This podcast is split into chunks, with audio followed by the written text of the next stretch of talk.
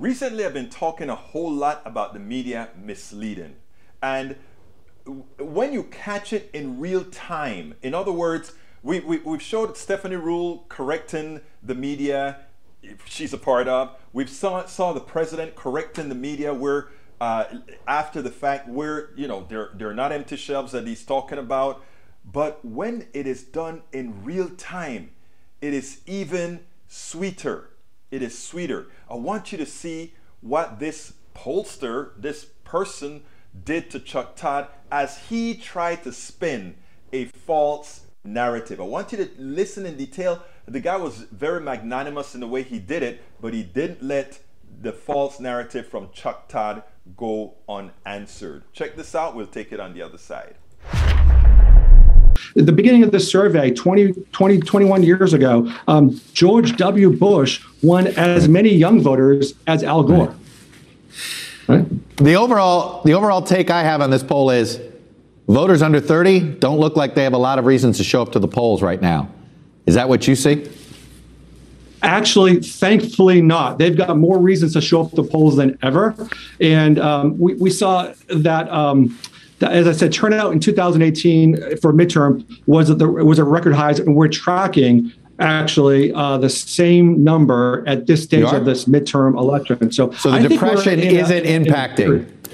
That, so the sometimes well, yeah, you worry about that. The depression could impact yeah. the interest in the election, or people just sort of giving up hope. Ah, forget it. It doesn't matter. Yeah.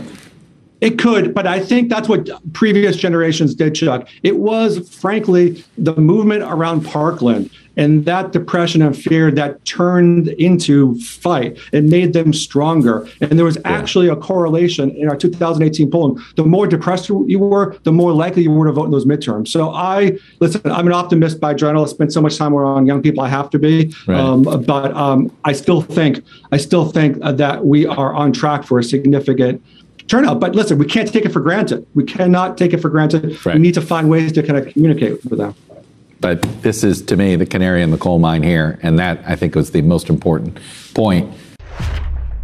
Now, you, you see, uh, the guy came back very well. Oh, no, no, no. They actually have a lot more to participate, and that's what they're feeling right now. And by the way, Chuck, you know, back in 2018, they were the more depressed they were, the more they came to vote because they they, they, they know they needed to cure their depression, Chuck. No, Chuck, we are not going to allow you to set the narrative of the corporate structure that fears the millennials, that fears that this big group that understands they've been pilfered for all these years, that understand that the parasites can no longer be parasitic, or we will no longer allow the parasites to be parasitic. No, Chuck, we're not going to allow you to somehow depress them into not voting. In fact, Chuck, the more they're depressed, the more they will come out to vote because they want the antidote to that depression.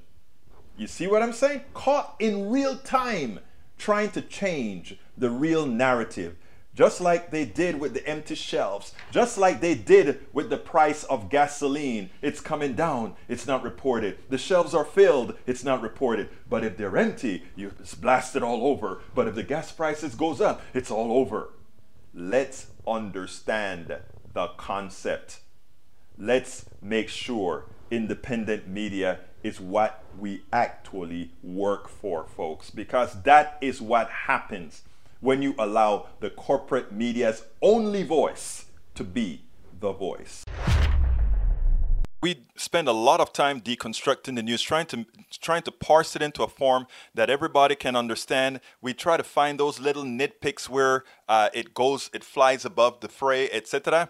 If you really like these videos that we do, I want to ask a big favor. Please go ahead. Number one, subscribe to our channel, and number two, please join if you can. Thank you so kindly for watching. Keep watching. Please remember to share. We must populate the entire internet with our progressive message, a message that we know is what most Americans say that they want. So help us, please join.